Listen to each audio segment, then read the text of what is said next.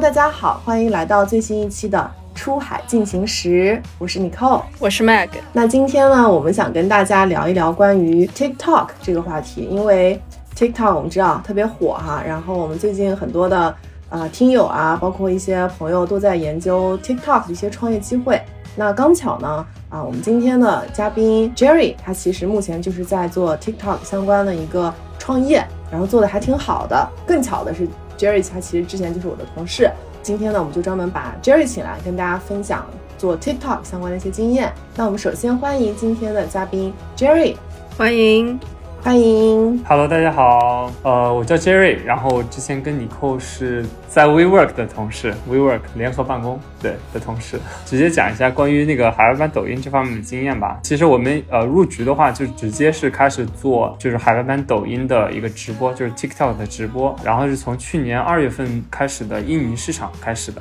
啊，印尼市场，然后当时是做的一些美妆品牌的一些代播，当时也算是拿出来一些小小的成绩，就是前十名的，呃，当时头部的前十个直播间里面，大概有三四个都是我们啊带出来的，然后也参加了英国的市场的内测，啊，最早的一批大概是七月八月份的，然后也当时接了几个比较大的品牌，做的比较好的呢，就是说在。去年双旦的时候，呃，一个呃童装品牌，然后是去拿了去年，呃双旦带货榜的榜二，所以说，啊，就是有稍微一点点的小小的经验，然后可以今天跟大家分享一下。哇，我觉得突然很感慨啊，因为就之前就知道那个 TikTok 从印尼开始试点，然后到 UK，没有想到今天请来大佬，正好都一路走来，可以给我们聊聊。对，而且大佬真的是战果累累，我刚才听了就觉得特别兴奋，特别激动。我们要不先请 Jerry 说一下为什么会去入行 TikTok？因为大多数人开始做跨境电商的时候，可能哈会去考虑，比如说像亚马逊这样的平台，或者是说去做独立站。嗯，但是呃，我了解到，其实 Jerry 一开始做的是 TikTok，而且到目前为止，可能啊也是专攻在做 TikTok，所以这个当时背后的选择的这个原因到底是什么？主要是有几点原因吧。首先，第一点就是说，其实我入跨境电商这个行业并不是是一个很早的一个时间，因为啊，其实跨境电商已经蛮长时间了，而且自己年龄也在这边了，所以说进到一个市场的话，首先要考虑的就是说自己在这个市场的一个竞争力吧。我当时分析了一下，就是说，当然亚马逊肯定是最初很多人会想到一个点，但是在我看来，就是亚马逊，如果你想从一个啊，因为我是跨行进到这个行业，所以说跨行进到这个行业以后，想从 entry level 做到一个，比如说 manager 或者更高级别的一个。呃，职责的话，那其实是要需要蛮长时间的。但是 TikTok 不一样，因为 TikTok 其实，呃，这个行业是新到，就是说没有没有真正有经验的人，所以说我我想在这个行业的话，可能会有个更快的一个空间。但事实证明也是这样的，因为其实我从一个，呃，当时从一个最初级别的一个专员，呃，职责到了一个直播间的一个呃运营，再到一个运营总监这样的一个级别，其实只花了我半年多的时间，就是一步步的就。就冲上去了，在这样的一个情况，其实，在亚马逊上是不可能的，因为你从一个专员到，哪怕是到一个就是再高级点的专员，你可能也是需要呃半年时间、一年时间。所以说，这个是呃一个点。另外一个点的话，就是说，就是 TikTok 它这个它的潜力确实是呃可以看得到的，确实是有有目共睹的。因为比如说早期做的一些印尼市场吧，印尼市场从早期的。啊，一天卖个呃一两千美金，当时都已经觉得啊特别牛了。但现在，现在其实市场上一天几十万啊人民币的啊几十万人民币的，其实啊已经没啥奇怪的了。所以说，这个市场的它的一个增量的呃属性在这边，它是一个。一个比较好的一个增量市场，它的增量市场其实还有一个一个体现，就是说它的人群是一个非常年轻的人群。TikTok 如果有深入研究的话，知道它的人群其实最大的一个年龄层基数是在十八岁到呃二十五岁，再往上点可能到三十四岁这个之间，其实是往下偏。但是根据不同国家，所以说这个这个市场的话，其实很像什么呢？很像早年大概一七一八年我在海外的时候的一个 Facebook。啊，他们当时的人群到现在来说，其实都是一些都是三四五十岁的人了啊。这样的话，对啊，就是所以说他们的消费力其实还没有被大大量的开发啊。因为 Facebook 这么值钱，因为它上面的人群非常有钱，也愿意花钱。嗯所以说，呃，TikTok 其实现在就处于这么一个阶段。所以说我个人感觉，在这个早期埋在这个市场上，然后就是静候这个市场的成长那是一个还是比较有潜力的一件事情啊。再加上个人的一些 background 会比较契合这个市场，因为它跟亚马逊不一样，亚马逊你只要是有会听说写就行了，呃，说你一般不用很好，就是就是你可以听可以写就差不多了，然后能看得懂就行了。但是 TikTok 不行，因为特别是直播，直播的门槛就更高了，因为你要对对整个除了你要懂逻辑，但是你的英语水平其实是要呃比较在线的。对你如果说不嗯在线的话，啊，其实做不了的。所以说，就是为什么选择 TikTok 嘛，就是比较有潜力的市场，再加上个人的经验上来说比较契合，然后比较有竞争优势。最主要还是年轻，能够和这个美国的 Gen Z 有这个共鸣。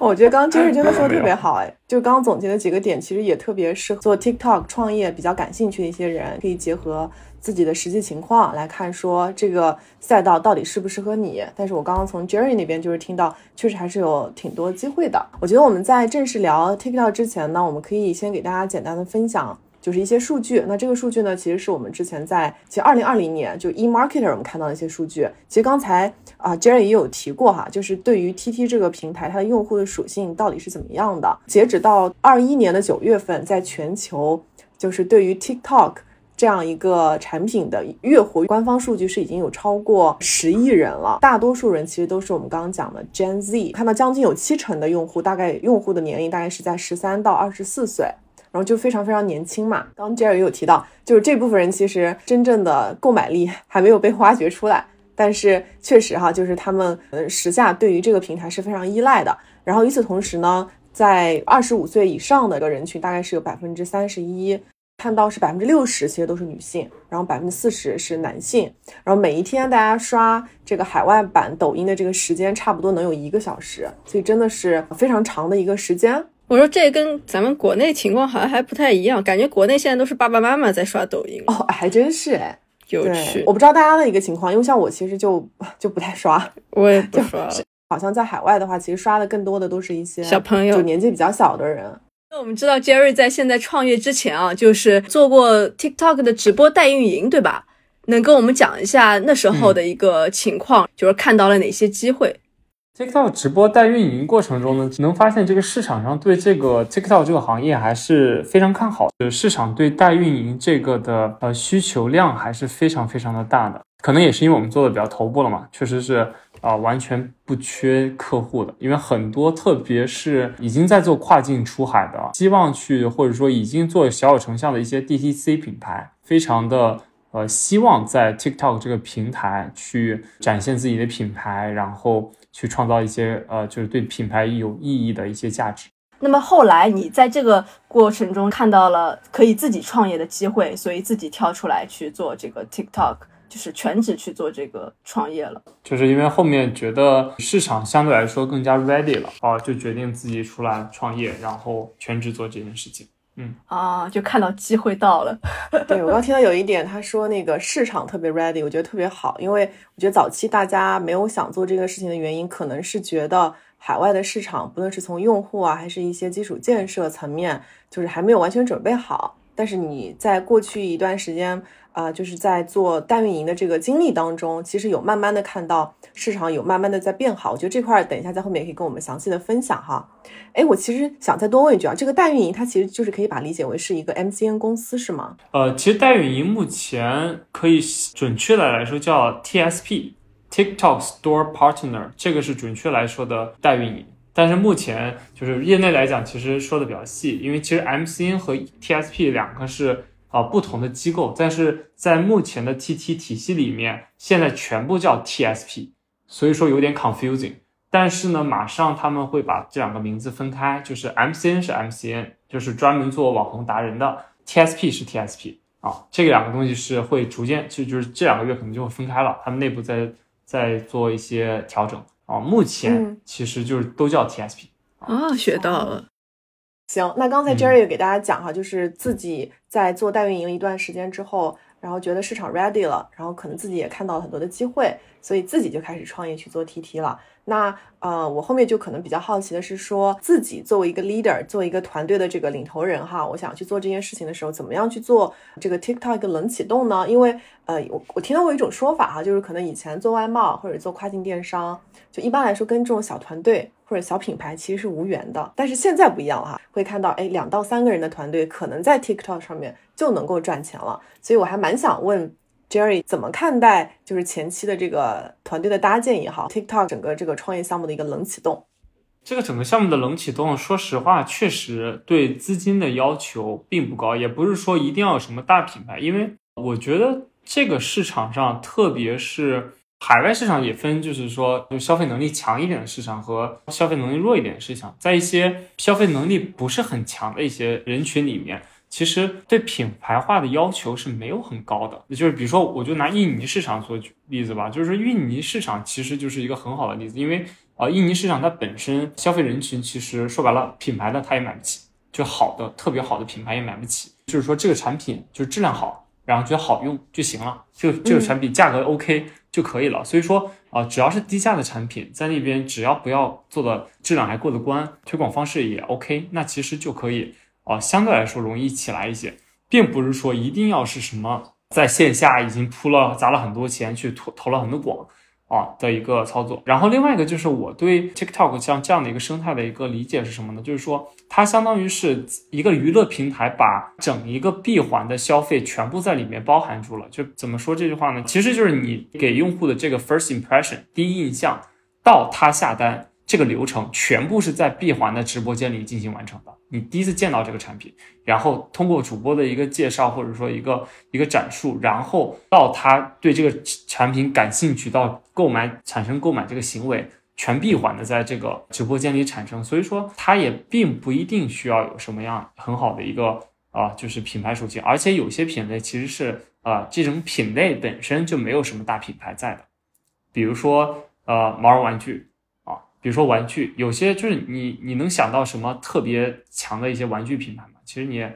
想不到。呃，所以说其实这些有些产品，其实在呃 TikTok 上还是有自己的机会的。确实啊，跟我们平时理解的、以为的一些现象，我觉得还是还是挺不一样的。比如说我们现在如果想要去确定说我要去做 TT 的一个创业了。就像咱们刚刚在最开始，Jerry 有介绍嘛，就是你做这个东西其实也是有结合自己的一些优势。做 TT，我觉得肯定还是有一些硬性条件的。就刚刚有提到嘛，就比如说什么，呃，说英语啊，对吧？英语的这个表达呀，你觉得除了这个之外，还有没有其他的这个硬性条件啊？就是如果你想要去入行，进入这个赛道，你要有一个比较好的一个供应链的一个资源，这个其实是非常决定性因素的，因为其实。啊，任何市场都一样，就是你到拼到最后，就是销售只是个渠道而已。到最后面拼的就是还是你的产品，你的产品怎么样？呃，其实决定了你这个东西是否能真正的畅销，是否能真正的好卖。你到时候如果有什么差评啊，或者各方面的，其实对你都是没什么好处。所以说啊，其实还是硬功夫，你一定要有一个比较靠谱点的。啊，供应链的一个资源，这个是非常非常重要的啊，特别是一些啊你要做的这种品类，我说的是英国市场啊，啊能容许的品类是不不多的，因为目前来说，它的呃能消费水准，他们能接受的价格区间是有限的啊。你如果是品类的，比如说一些比较高端的一些品类，它的价格相对来说啊成本也降不下来，那那你是目前在像英国这样的一个市场是没办法生存的。对，所以说对你的供应链的要求还是还是比较高的。对，那像供应链这块的话，就是。这个跟其他渠道其实也是差不多，他们也是你不管在亚马逊做还是做 D2C，也是很看供应链的。那么 TikTok 可能在前方，就比如说你要去做直播这种的话，可能会要求一个团队去做这上面的准备工作，也会比较多一点，就是会不一样，会跟其他渠道不一样。供应链的反应要求是要有一点速度的，因为你直播，你可能就是今天没有订单，有的有的平台可能是你，比如说你的你的订单是循序渐进的。但 TikTok 不一定，TikTok 可能就是你说爆就就忽然间你就爆了，没货你怎么发嘛，是吧？对，得跟上这个供应链。啊，去做这件事情前期的这个投入呢，包括说要做直播嘛，这个直播的时长会不会也是非常长的呀？直播时长其实根据你的账号的一个阶段了，就是一些呃前期的一些账号，我一般是不会建议播的时间很长的，因为你的说白了，你的就是你的直播的最基本的一些人或场的一些优化都没做好，然后你就把时长疯疯狂拉长，其实对你的账号也没什么好，你就是播了也是浪费时间。TikTok 是个很讲效率的一个平台，就是你的直播如果是呃做的不好，它后面就是真的是一点流量都没有的。你没有流量，你你在那边干播一两个人，你还不如花一点时间去做优化一下自己的人或场。做直播这件事情，它本身肯定是需要一个团队嘛。Jerry 可不可以给我们说一说，作为这个团队本身，你觉得至少是需要什么样职能的一些人？就这个这个团队怎么分工？我觉得这个的话，我们还蛮想要去听的。一个直播团的话，一般标准点的直播团队一般分为几个职能。第一个肯定是呃主播嘛，主播是他是要展示产品，然后。呃，要对产品进行讲解的一个人。然后呢，另外的话，一般还会有一个中控。中控，中控的职能的话，就相当于是你说难听点叫直播间打杂的，就是说他主主播相当于是辅助主播，比如说上链接呀，或者说是小助理，直播间的一些配合啊这些。对，但是其实也是个非常重要的工作，因为他还要呃就是统计数据，他还要对一些实时的数据进行一些就是统计，然后进行一些反馈这样子。啊，然后另外一个职能叫呃叫做场控啊，场控和中控最大的一个区别的话，叫主要就是场控，它是它是来调节直播间的一个气氛的一个，像导演，比如说啊呃呃导演的话应该是运营，因为场控的话相当于是就是相当于有点暖场，帮助主播暖暖场的人。他有的时候比如说主主播一边比如说他说了半天忘记忘记自己该该提一下这个产品的价格或者哪个猫哪个卖卖点了。场控这时候可能就要进来，就是说，要么就是他就插入，就是啊进行一些啊就是讲讲解，就是加进来讲解；要么就是他需要提醒主播去干一些事情，因为主播他一直在说话的时候，他是很多时候思考是欠佳的，对，所以说啊这时候如果是有个场控在调节主播的下一步要怎么做啊，那是很重要。其实场控是一般啊更像是一个场内的一个指挥员了，就是在场内告诉大家干嘛。然后另外一个就是运营，运营的话就是说，就是说你要给这这次直播出一个策略，今天的自己的一个秒杀品是什么？今天是做什么样活动啊？今天到底是什么样的品作为就是运营策略？什么样的选品策略？什么样什么样的定价策略？那这个都是运营的工作。你分开主播还有副播，有的时候两个主播嘛，双主播还有个一个人主讲，一个是副讲，这些都是都是可以的。但是一般情况下来说，就是最基础最少最少有几个人。最少最少的话，可能就是一个到两个人吧。I would say，就是一个到两个人也能播，一个人也能播。对，就是你你很，但是你会很很手忙脚乱，你就是播不好。你播是肯定播，你拿个手机自己播，对着自己播就行。但是就是你想把它播好，就是一些最基础的一些，就是两个人嘛，一个人播，另外一个人稍微要帮你去处理一些，比如说有些客户的评论需要去去关注一下，他有些啊，就是人家给你下了个单，他如果是有个 notes，要告诉你是什么 notes 吧。是什么标注吧？还要上个链接，这个意思。对，上个链接什么的。那那最基础基础的，其实两个人是要的，两个人是要的啊。因为有些有些老板可能一开始想着一些 budget control 啊，不想这么多人啊什么的。那那两个人还是要有的。哎，那你之前在那个代运营这几个趴，你都你都做过了？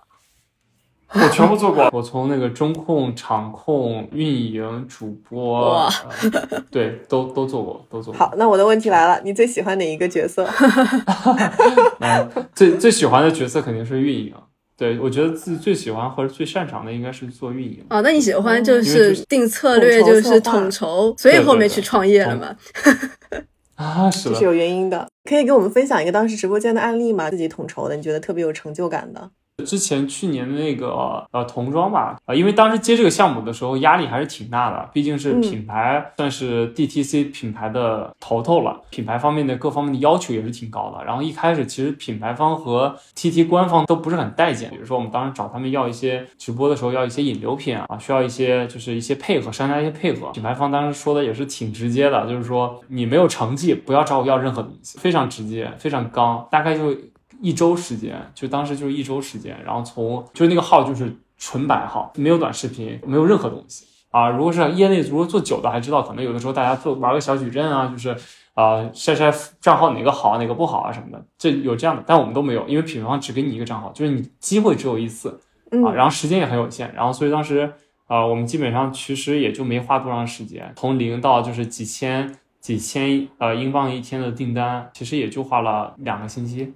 左右的时间。后面的话就是品牌方各方面的配合啊，各方面的一些调动啊，各方面的事情就变得非常好了。然后后面就是跟公司签了年框嘛，啊，就因为就是对，然后当时也算是市场上第一个年框，就是没有没有没有品牌跟任何公司 TSP 公司签任何年框的，一般都是一两个月这样子的这种。厉害对，当时因为后面做的还可以，所以说品牌方还算满意。哎，那当时 TikTok 这个平台有没有给你们一些扶持？机构的扶持有、嗯有是有的，机构也有自己的扶持，然后品牌方也会给一些扶持。因为也是新市场嘛，新开出来的这个功能，可以多方的力量都想要去，就是把这个做好。好，Jerry 老师刚刚有提到说比较喜欢的一个角色是做运营，就是可以去做统筹，包括策划。那你觉得做下来难度比较大的职能是什么？也蛮好奇的。所有岗位里面，就是难度比较大的，有 那肯定是主播呀，抛头露面的东西怎么不喜欢？因为我不适合颜值播。你知道我前一段时间刷小红书，看到有一个主播嘛，他英文还不错，就他在小红书上一直有，小红书会不会被禁掉？在小某书上面，他发那个自己对海外的直播的那些片段，还蛮有意思的。他就是用英文在那边，Oh my God，this is so fancy，就是在那边学你，就是学那些美国口音。我的天呐，然后就是真的很有那种美国主播的感觉，就很明显是一个中国的一个一个主播，还蛮有意思的。Jerry，你当时做主播是什么样的感觉啊？也是这样的风格吗？累啊！你要连着一两个小时，你要时时保持着一种非常高精力的，而且你又得又得想，你一直要想，因为流量可能会变，或者说各方面的啊策略啊什么的，你需要你需要考虑。所以说，主播其实是真的是很很累很辛苦的一个工作。呀，有的如果卖服装什么，好像自己还要去穿着，自己要拿着，就是要有这种很让观众身临其境的感觉，要有又要很夸张的表现手法哎，。我突然觉得麦克特别适合。我很他刚才想做在那边，他刚才在那边已经开始手舞足蹈了。对对对，有这个机会的话，我很想尝试。以后有机会一定要试试。主播确实需要天赋的，你当时播的时候是播的什么品类啊？需要这种手舞足蹈吗？不需要，因为当时播的是玩具，然后那段时间我们的主播全部都是外国人嘛，我当时没有，基本上没有中国的主播，然后我当时都是外国人主播，然后那个呃那些主播很多当时是雇的是学生，然后当时又是类似于考试阶段，然后所有的就是所有的主播全部没空，然后那那我现在就没办法了，就只能赶只能硬自己硬上了。嗯，对，就就只能自己硬上了。所以说那个时候那是必须的，但是你你也体会了，就是主播确实真的不好当。哇，你还自己去玩，这很有意思哎。我想问一下，那么你们雇的那些主播，像外国人的话，他们是在中国，还是在找当地的主播？我当时在机构的时候，我当时在机构的时候是在中国的主播啊，都是外籍的，在杭州这边。啊，就是在中国的外国人是可以这么理解吧？嗯，对的，你现在自己创业找这个主播是怎么找呢？我自己创业找中国人，因为中国人便宜。那就是会说流利英语的中国人是吧？那这样的话，其实在国内做这个海外的直播，那么他们还要考虑到，因为你们还要考虑到时差的一个关系，对吧？因为就刚刚一条今天的新闻嘛，因为你知道最近健身那个直播很火嘛，那个帕梅拉、帕梅拉姐姐不是也要做直播吗？结果今天昨天直播了之后，发现是录播，结果被骂了一片。因为大家理解他在德国，他在国外有时差，但是。就怎么说呢，还是有 overlap 的时间，对吧？但是他也是放了个录播，所以说被 被骂死了。大家不高兴了。对的，就没有诚意。是的，直播肯定要实时的。我们刚才是聊了一下大概是怎么样去嗯搭建团队嘛，包括 Jerry 之前做代运营的时候，其实也尝试过各个职能，所以刚刚也是请 Jerry 大概讲一下他最喜欢的一些职能方向，以及说一些好玩的一些经历。那我们下面可能想问的是说，就是对于做这个 TikTok，就是你卖这个产品的这个选品，因为我觉得这个其实也是一个就大家非常感兴趣的话题。对于不同的市场吧，不论是东南亚还是说欧美，尤其是英国，就大家喜欢的东西肯定不一样嘛。而且很多类目它其实可能就是天生会比较适合 TikTok，有些的话其实就是不适合的。所以我也蛮想听听，就 Jerry 在做代运营，包括自己创业以来，就对于选品这块有没有一些什么经验，或者是踩过的坑，想和大家分享的？我对选品这块的，我自己个人有几个看法吧。就我选品的时候，一般要符合三个点。第一个点的话，就是首先这个产品一定要有很高的一个性价比，这个性价比是要是一个相对性的一个性价比，就是它价格一定要低，但这个价格低呢，它是要比啊，就是亚马逊啊，或者说其他这种平台要低就行了。这个低怎么做呢？重要一点就是说，其实像那些亚马逊或者其他很多平台，他们的价格高的一个原因是因为他们的呃流量费用高。所以说，但是如果你在 TikTok 上，你能通过自己的运营，然后把流量搞定，那其实你这个流量成本省下来以后，你的价格就是有个绝对性的优势。那你这个产品首先就满足了第一点，就是它的价格很低，而且这个这个价格呢还要围绕一个点，围绕一个就是说，呃，目前在英区来看啊，首先要围绕一个就是说它的运费的一个标准，它的运费的扶持政策的标准。那最新的扶持政策，我今天看了，应该是呃，跟上个月差不多，就是第二次订单之后的话，就满七磅两磅的邮费扶持，然后满十磅有四磅的邮费扶持，就是用户那边他买个十磅的东西，然后他有个四四磅的邮费扶持，是这样子。这也就意味着，其实呃，TikTok 海外官方他们在啊努力把这个就是每一个产品的建单价提高在大概在十磅左右，啊，这个是跟我之前最早的时候这个。啊，这个政策出来的时候预测基本是差不多的。然后现在目前市场上其实建单价已经提到这个水平了，大概是十磅。所以说就要在这个这个价格区间范围内找到一个啊有利润可图，且就是你又可以满足后面两项的一个标准的。第二个标准的话，其实就是说这个产品不要太复杂，一些非常复杂的产品相对来说会难卖点。当然，除非啊，除非你这个产品就是一个标品。就是一个，比如说什么苹果手机啊这种这种品，你说白了卖了没利润，你不如不要去买，没啥没啥用的。你说的这个不要太复杂，具体指的是什么？产品要满足的第二个点叫做所见即所得，就是你看到的，就是你得到的，就是说你这个产品它的特点一看就知道了。比如说也卖了好了挺久的一些产品，比如说啊假发呀，比如说水晶石啊这种东西，这种东西是你在给观众展示的过程中，你已经把它的卖点都基本上。看完了，你不需要像比如说有些反向的一个产品，比如说是一些智能手表，一个智能手表，它就是你看上去一个壳，然后它里面有可能有啊千千万万的好功能，但是你没办法直接很直观的展示出来啊，就是不是那种一眼就是一秒钟我就看出来这个产品好在哪里，看不出来。那这样的产品就是说对你的啊，就对你的卖点各方面要求很高，但是啊，现在目前的市场可能。逐渐在接受，但是相对来说还会有点困难。这个提到这个水晶石啊，我看到 NBC 有篇文章，就大量的去报水晶石，你扣你估计不知道是什么东西，叫。Lucky crystal 就是那种，就这个石头啊，就是有点迷信那种带给你好运这种东西，很火。就是 NBC 专门有篇报道，就是说九块九九，只要九块九九，这个水晶石什么带给你好运什么的，然后在 TikTok 上面很流行，就我觉得好神奇啊，还有这种东西。我说这个东西可能就让我想起来去那种旅游景点的老街上卖的那种东西那种石头。就是小时候去玩的时候可能会去买，现在已经就是完全不感兴趣的那种东西。所以它现在在 TikTok 上很火对，所以我就觉得很神奇，你知道吗？可能青少年就喜欢这种迷信的东西。当然，还有一点就是说，第一就是刚刚那个 Jerry 提到嘛，就价价格很便宜，就十块钱以下的。那篇报道还说，有些东西质量不太好，就退货率也很高，就是可能因为价格便宜嘛，质量也不太好，就这个可能会是一个 concern。所以刚刚其实 Jerry 提到那个点就是所见即所得。就是它的所有的那些所谓的卖点跟要显而易见的优势，就是要立马就能看得出来的，对吧？就那种隐藏型的，其实就至少在现在这个阶段可能不太适合。刚刚你还提到了假发，哦，假发直接戴上去吗？对啊，主播一戴，哇塞，就有人就哦有效果了，买买买。所以假发这个品类目前在 TikTok 上其实也是卖的很火吗？是的，嗯，哦，神奇哦！你知道为什么我会 这么问吗？是因为有一些独立站的客户嘛，我没有记错的话，应该是去年是我们去。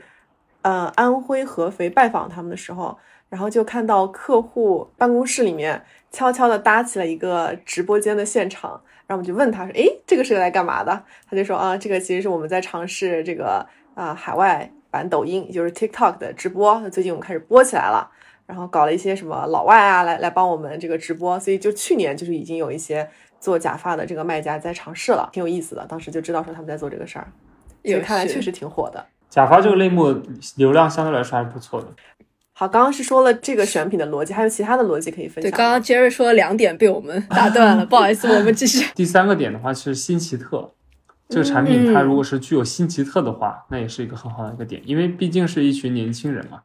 是吧？平台上很多年轻人，他如果是这个产品啊有一些吸引力，有一些不一样的点，大家觉得看看就觉得挺好玩的啊，那也是会啊，比如说刚刚讲的那个水晶石，它其实就是也是符合新奇特这个点，因为水晶石嘛，它就是看的每个都不一样，然后就是又有一点海外叫 superstition 嘛，有点迷信在里面，还是一个比较好的品牌，而且啊，现在其实这个行业已经竞争的挺厉害，但是好的商家做的还是不错的。其实刚才是有跟我们聊选品的一些逻辑嘛，那我其实也想问，就是从国家的角度，因为不同的市场嘛，其实用户对于那个产品的需求应该蛮不一样的。你刚刚提到英国，我想问东南亚，比如像这印度、印尼这边，你们有去做尝试吗？印尼市场的话，我们早期在，但现在不在。不过确实有一些朋友在那边也做的还不错的。嗯，那你觉得就是从呃印尼跟英国来说，就是一个是东南亚，一个是欧美这边，就是大家对于。就是类目这块儿，就是从用户的角度，他们的偏好会有一些很明显的不同吗？我感觉有一个很大一个区别，就是在对品牌的一个接受度的一个情况下，呃，印尼市场的话，他们相对来说，就像我刚刚说的，对白牌的接受度会更更高一些。白牌就是说这个牌子它没有什么品牌，不是说你一听到什么阿迪达斯啊、耐克啊，你就知道这些牌子什么牌子了。他们对这个东西的接受度会更高一点，没有品牌就是一件衣服，对价格会更加敏感，就便宜、性价比高就好了。对的，是的，它其实更。更多的敏感呃因素在价格，而并不是在这些品牌啊、调性啊各方面的要求会更低一点。嗯，这个是一个很大的一个区别。就是在欧美，就尤其是比如说像在呃英国的话，就大家还是会想要去买一个有品牌的东西，是吗？就 even 是在 TikTok 这个直播间。对，如果你有个品牌的话，你会更好卖。哦，那看来用户就本身的这个属性还是蛮不一样的。哎，但我们刚刚提到，就是这个 TikTok 一些用户群体啊，还有整个生态。然后我也是，其实也问了不少在美国的朋友，但是我没有这么多 Gen Z 的朋友，所以说其实就其实也没用问到什么有用的东西。但是有一个点啊，我倒觉得还蛮有意思的。在美国嘛，因为像这种直播带货形式，会有点像以前咱们这种电视购物嘛。电视购物呢，在美国也有像 HSN 什么这种电视频道，他们都是老年人可能会比较多的去习惯于这种。直播带货形式，那么在 TikTok 上面反而因为都是年轻人在去看，会不会造成这么一个差异？就是实际上是老年人更加习惯于这种直播带货方式，但是你这个 TikTok 上面这个平台上面都是年轻人，然后你有没有发现，就是这个过程中，就是这个接受程度，这个买东西的看，就是真正买东西的，是不是真的都是？年轻人其实早期英国市场刚开始的时候就有这样的反应，所有人都说，哎，你们是 tele shopping，tele shopping，就是很多人这么说。但实际上，其实我觉得其实没有啥影响，因为就是跟你的品类的呃关系还是很大的。就比如说你的你卖当时卖童装，那就是一些相对来说，比如说三十岁左右这样的群体，甚至更高群体，那他们去买的，因为 TikTok 的人群分布够大，其实你你买。你卖的不同产品的品类，然后他可能喜欢的人群就是不一样的，对。但是电视购物的方式啊就很类似，那我觉得其实也没有问题，因为其实大家并不是说不喜欢电视购物这种形式，可能更多是不喜不喜欢在电视上看东西了而已。呃，大家换了一个平台啊，而且就是大家的 attention span 更少了，以前的电视购物可能就很长嘛。然后大家大家坐在那儿没啥事，反正看电视的时候顺便就扫到这个地方就看一下嘛。那现在 TikTok Shopping 这些整个 session 会很短的，它其实不是很长的那种，因为它中间中间不停的在重复嘛，重复自己嘛。啊，每五分钟、每十分钟、每一呃每一个小时可能都都是在重复，所以说它它是不会就是不会像电视购物那样子，叫一个 session 过来全部不一样的。对对对，是是不太不太一样的。不知道现在 Facebook 有没有搞这个？我觉得未来 Facebook 也要搞直播带货了。反正上面也都是老老中老年人，估计他们也是要搞这个。因为 Amazon 也搞这个 Amazon Live，就说我我觉得一些中老年人会更习惯于这种。就是你们有去研究过真正购买的这群人他们的这个年龄的 range 吗？是真的是那些很年轻的人吗？还是说也？就像你刚刚讲的是看产品的，就比如说像童装，可能还是年纪会稍微，比如说大一点的这些人看产品的，不同产品类型，它的那个年龄层次是不一样的。但是呃，有一个点就是说，你肯定要超过他能付款的年龄啊，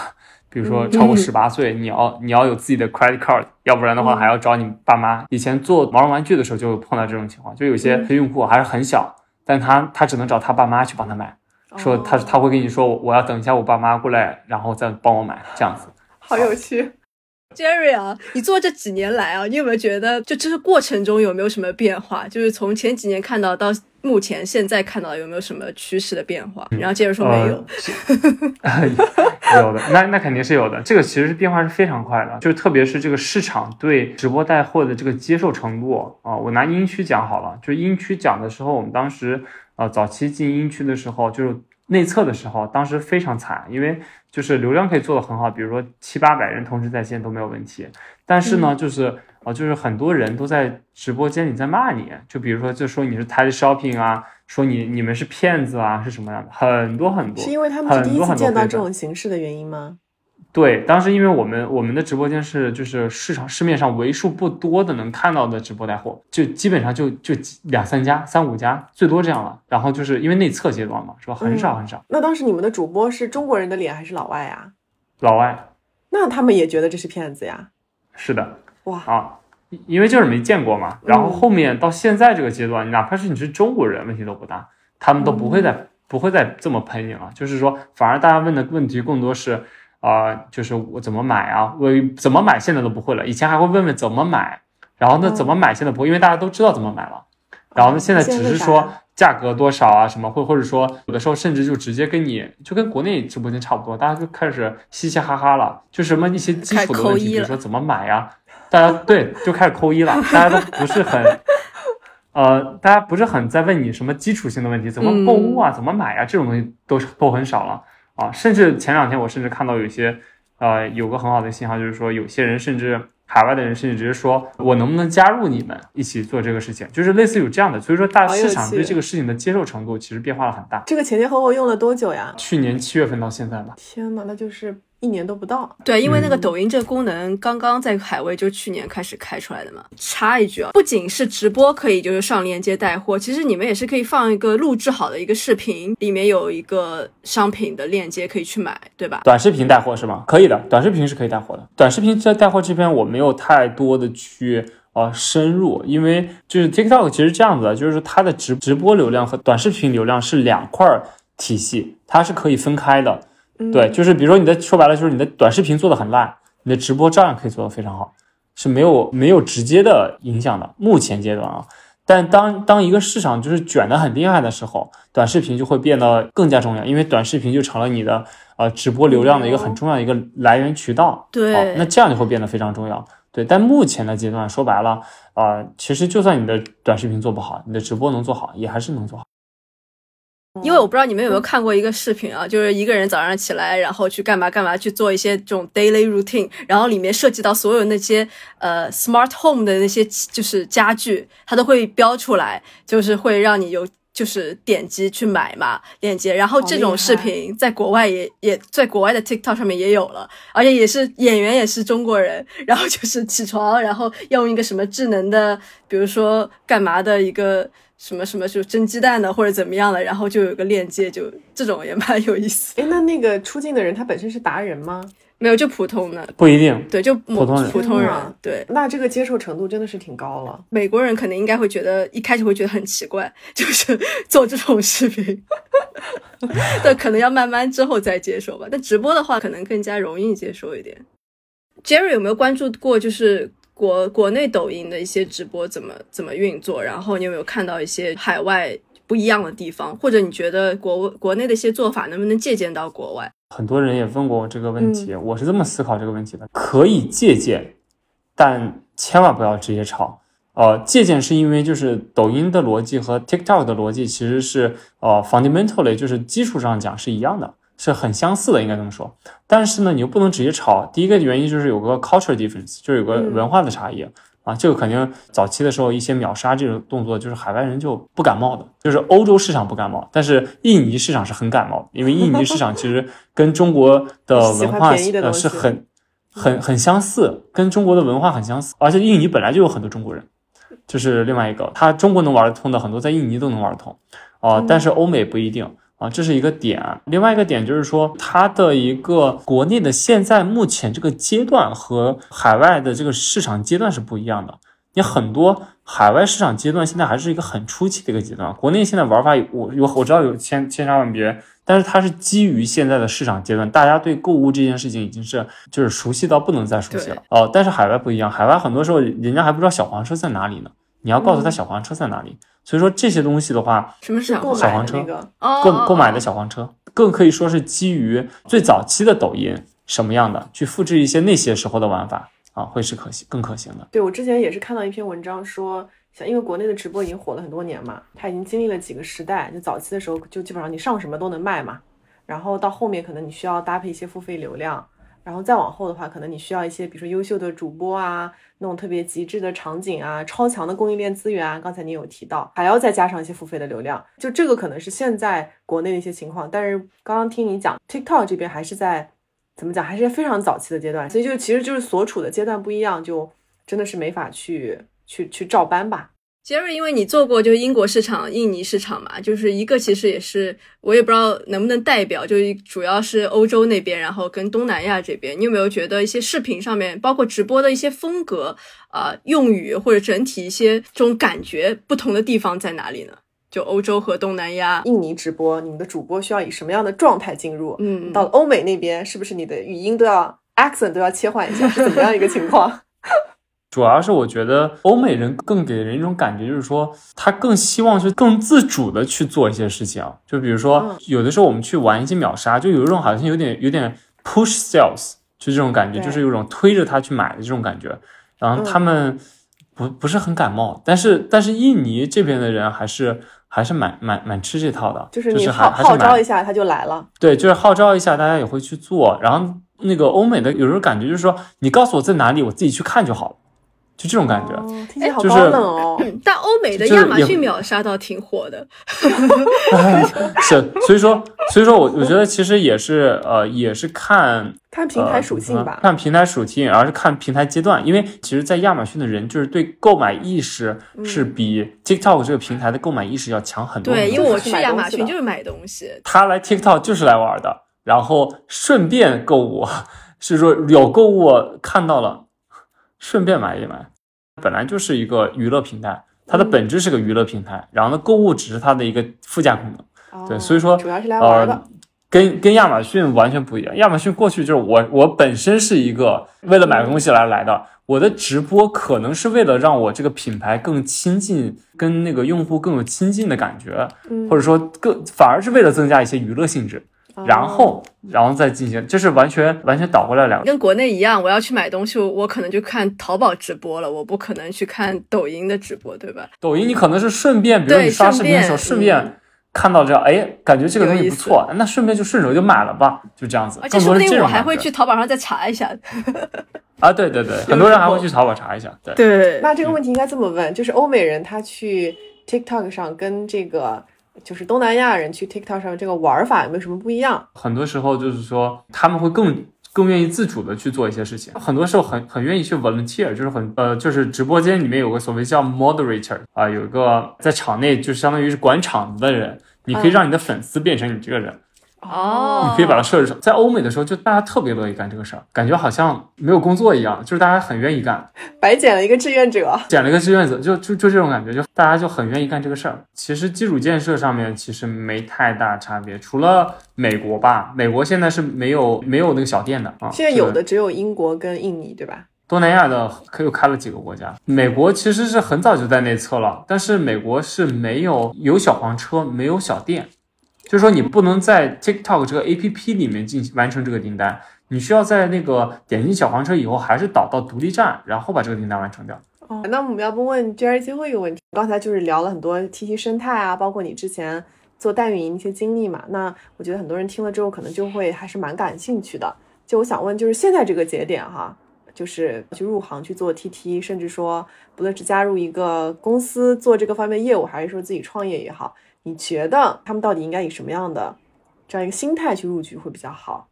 就前期给嗯自己设定什么样的一个 expectation 吧？我觉得这样子就是说，这个平台它是一个新的平台，然后我也知道很多培训机构嘛，给大家一种感觉就是说，哇，一进来就赚赚爆了。嗯像这样的视频在在抖音上其实挺多的。呃，但是但其实这是一个错误的心态。你进到这样一个市场的话，其实我个人觉得是要一定要有一个很沉得下心来去做事情的一个一个心态，因为这个市场其实很浮躁的，它变化也非常快，政策隔三差五变一次，然后有的时候说变就变，而且你还不会给你打个招呼。对，所以说有的时候有些人会以一种就是我我进来我要暴富的心态去进来这个市场，那是很大很大几率会跟你想象的不一样的。但是我觉得就是说就是抱有期待，积极乐观，但是不要觉得今天做了明天就暴富，然后说我我两个月要见成果，我我半年要见成果，这都未必啊。有些人可能真的是呃蛮幸运的，可能是可以，但都未必的。所以说所以说其实还是要就是把把自己的 expectation 不要放得太高，就是长。长远来说是肯定有，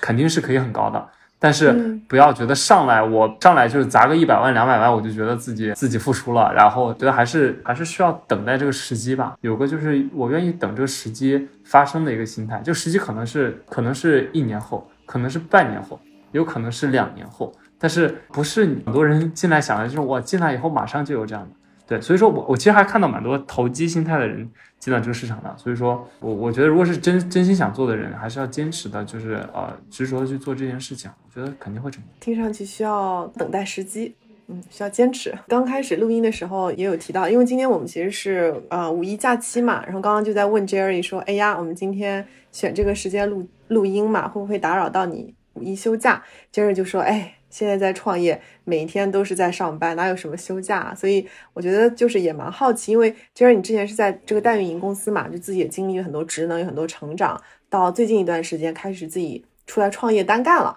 所以就是我也蛮想问，就是从嗯这样一个角色的转变吧，就从原来这样一个就是团队的一个。呃，team leader 到现在自己出来开公司，对自己出来创业，你觉得这个最最近一段时间有没有一些什么变化？当老板很创业以对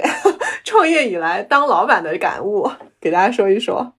主要的区别在于，就是说你要呃你要看的东西很不一样，就是你要看看事情的角度很不一样。你就是在呃在 MCN 机构，虽然说是做一个就是呃运营管管一些直播间这样子。啊，但是其实你还是只是一个片段，就是你其实还只是一个片段，就是就是直播，但实际上其实这后面有很多很多其他东西，比如说啊人员啊，或者说其他的一些，就哪怕是 TikTok 自己这一件事这盘事情上面，还有还有短视频，还有还有账号搭建，还有后面的啊七七八八的一些基础建设，很多东西，其实就忽然觉得就是说这个事情其实是。是是个体系，它不是一个点，它是个体系。然后你要把这个体系慢慢搭建起来。所以说这个是我觉得呃跟之前感觉很不一样的一个点。对，主要是是呃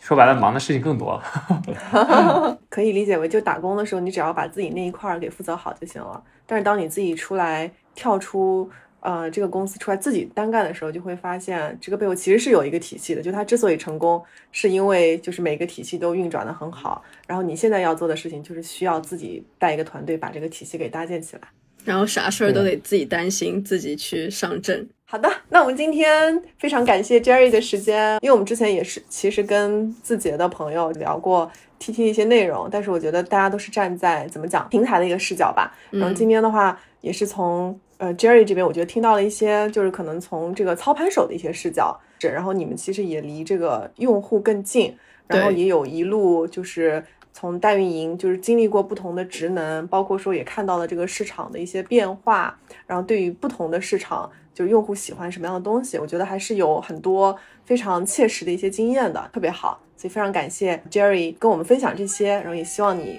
后面创业顺利。对，如果我以后真的真的去做这个带货主播了，要感谢 Jerry，inspired。哎，你什么时候需要一个客串的主播的时候，你可不可以邀请麦哥呀？我开玩笑的，没有兴趣。好啊，好。Tell me how you're healing. Cause I'm about to get into my feelings. How you feeling? How you feel?